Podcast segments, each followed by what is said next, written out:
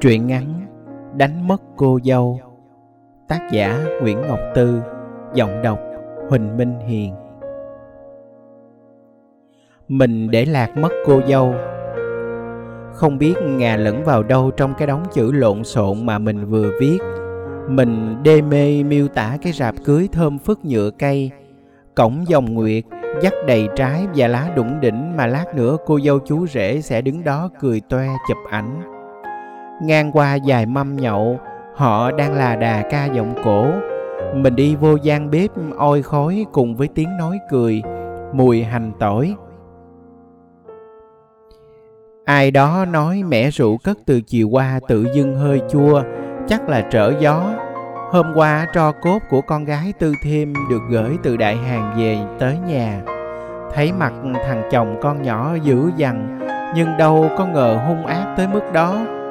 Hồi tối này thằng chồng sai xỉn kiếm chuyện gây lộn, Đập tan nát cái mớ chén dĩa úp trên vàng. Bữa nay chắc ăn cơm bằng biển dừa. Rồi một ông già nói, Vậy chớ con ngà đâu bay, Đàn trai tới trước cổng rồi mà Nó đâu không thấy. Mọi người ngơ ngác nhìn nhau bảo không biết. Mới thấy đây mà, Mình cũng không không phải lần đầu tiên mình để mất nhân vật. Trong những trang viết của mình, từng có một người chạy đò, có một ánh nhìn rờn rợn, chỉ thoáng hiện ra để đưa đôi trai gái qua sông. Một bà thầy bói mắt đỏ đến tận đuôi, những cái dòng bạc lanh canh không che lấp vết sẹo, cắt chéo cổ tay, phán một câu coi chừng quả quạng rồi sách đích đi biệt. Một bầy bướm thả ông chủ tịch xuống làng. Ông kẹt ở đó cùng mối tình với một cô bé 11 tuổi. Độc giả hỏi rồi đàn bướm đi đâu, sao không nhắc lại dù chỉ có một câu. Đứa bé đi trên đò vuốt má cô gái bảo chị đừng khóc, mãi không thấy xuất hiện lại. Người đọc chắc cũng hơi thắc mắc tại sao không viết thêm tí nữa. Sao người lái đò có ánh nhìn đó, sao bà già bói toán lại có vết sẹo trên cổ tay, đứa bé kia nhân ái như vậy, sao không quay lại giúp cho cô gái qua khỏi những trung chuyên? Họ hẳn cũng có những số phận nhiều u uẩn, nhưng mình để họ dục qua, chỉ đeo đuổi tuyến tính chính thôi, đã mệt vờ rồi. Nhưng giờ đến nhân vật chính mình cũng để biến mất. Truyện ngắn có cái tên là một đám cưới giờ không có cô dâu thì sao mà thành? Ở dòng thứ năm của trang ba, mình viết ngà đi làm tóc về, bỗng đứng nấn ná trên bến sông. Ở đó có mấy đứa con nít đang tắm. Một chiếc ghe neo xào đậu đằng kia một chút. Biết có người vì thấy có khói chảy ngược lên trời. Biết là đàn bà vì áo bà ba căng phơi trên cây bẹo. Ngà nhìn nước lắc sắc chảy nghĩ chỉ hai tiếng đồng hồ nữa mình sẽ có một cái tên khác, vợ thằng định. Hai tiếng nữa, khi đi đầu trong đoàn rước dâu bước xuống cái bến này, ngà không hoàn toàn thuộc về mình nữa. Mình viết đến đó thì mình nghe có tiếng nôn ọe, một người đàn ông xà quần cùng với hai con chó. Một con săn sái liếm vào cái miệng giải nhớt của anh ta. Mình thấy chi tiết này cũng vui cái không khí đám cưới thôn quê nó sinh động vì những chuyện nhỏ nhỏ như vậy. Một anh say khác ngồi nói bộ giận, nói, ơi, ngà ơi, sao lại lấy thằng định mà không ngó tới anh? Nhà anh nó còn có nhiều đất hơn nhà nó. Định, nam chính của truyện, đi hàng thứ tư trong đoàn rước dâu, thò cái mặt đỏ phừng không biết vì nắng hay vì rượu ra khỏi cái vét xám không biết thuê ở đâu mà giặt áo dài gần chạm tới gối. Trông hơi lượm thượm, anh làm bí thư xã đoàn, sắp tới sẽ lên phó chủ tịch xã. Đó là lý do vì sao mấy chị trong bếp tắm tắt con ngạ có phước lấy chồng làm quan quan xã cũng là quan. Rồi thì lên quyện tỉnh mấy hồi. Chớ con gái sớm bưng này không lấy chồng nông dân thì cũng lấy đại hàng, đài loan tiền thì nhiều thiệt, nhưng mà xa biệt xứ người. Đến mắm sặc mà còn không có để ăn. Ngà không biết sướng hay sao mà biến mất.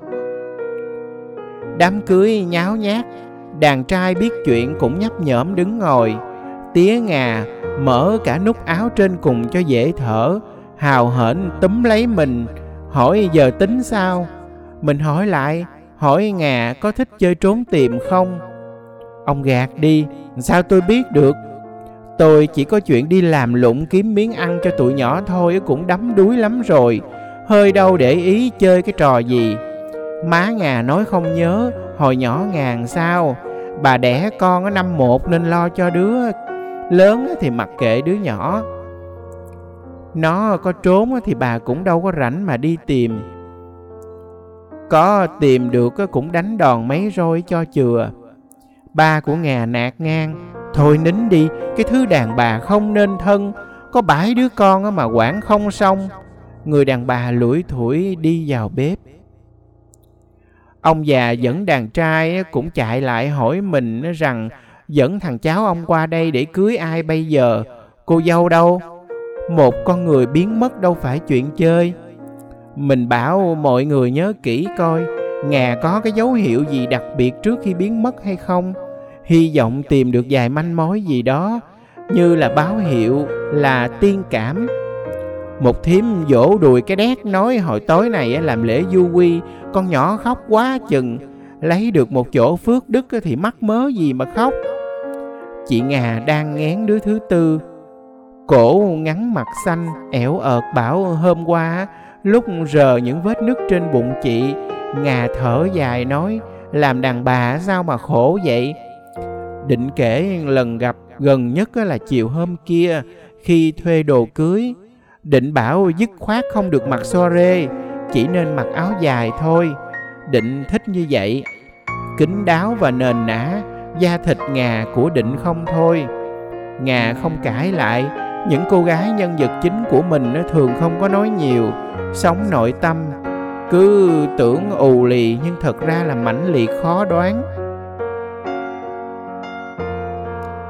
Cả cái đám cưới eo xèo.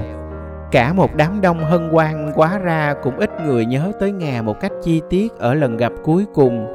Gương mặt ngà khi ấy có tỏ ra lưu luyến gì không? Có bồn chồn không? Họ không nhớ. Họ cũng như mình, mãi chạy theo cái sự kiện mà quên mất con người. Mình chống chế với mấy ông già cốt cựu sớm bưng nhà nước khi ờ, hoạch định chính sách nó cũng nhiều khi quên mất số phận của người dân. Đâu phải là lỗi gì ghê gớm lắm. Mình sẽ sáng tạo ra một cô lê cô lựu nào đó, vốn yêu thầm định rất lâu. Trong lúc chú rể bối rối đã hết lời an ủi, bắt đầu một mối duyên mới. Nhưng nhân vật nam chính của mình thì nổi quạo. Bị cô dâu bỏ chạy trong ngày cưới thì tôi đây cũng mất mặt rồi ăn nói làm sao với thanh niên trong xã? Ngà phải về để đám cưới được suôn sẻ.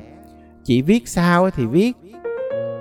Phải đó, hay là cô viết là con ngà bị ma bắt lạc ở trong chòm mã. Tụi này túa ra kiếm được, đem về. Tía ngà gạt mồ hôi, giọng giọng bỗng hụt hơi, đuối dần về cuối. Cô thương tôi với, con ngà không về tiền đâu mà tôi trả lại cho đàn trai tiền lễ bên đó đưa hôm trước tôi đã lấy sửa sang lại cái nhà hết trọi rồi. Không phải là không có cách để đem ngà về. Mình nghĩ hay là nãy giờ ngà đi gặp người yêu cũ, đang nằm ủ rũ ca giọng cổ trong căn chòi cất dưới hàng gòn đằng kia.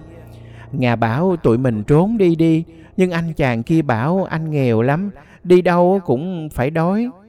Ngà lấy ngà lấy cùi tay quẹt nước mắt quay về. Chuyện vẫn bản lãng nỗi buồn thôn giả mà không ai biến mất.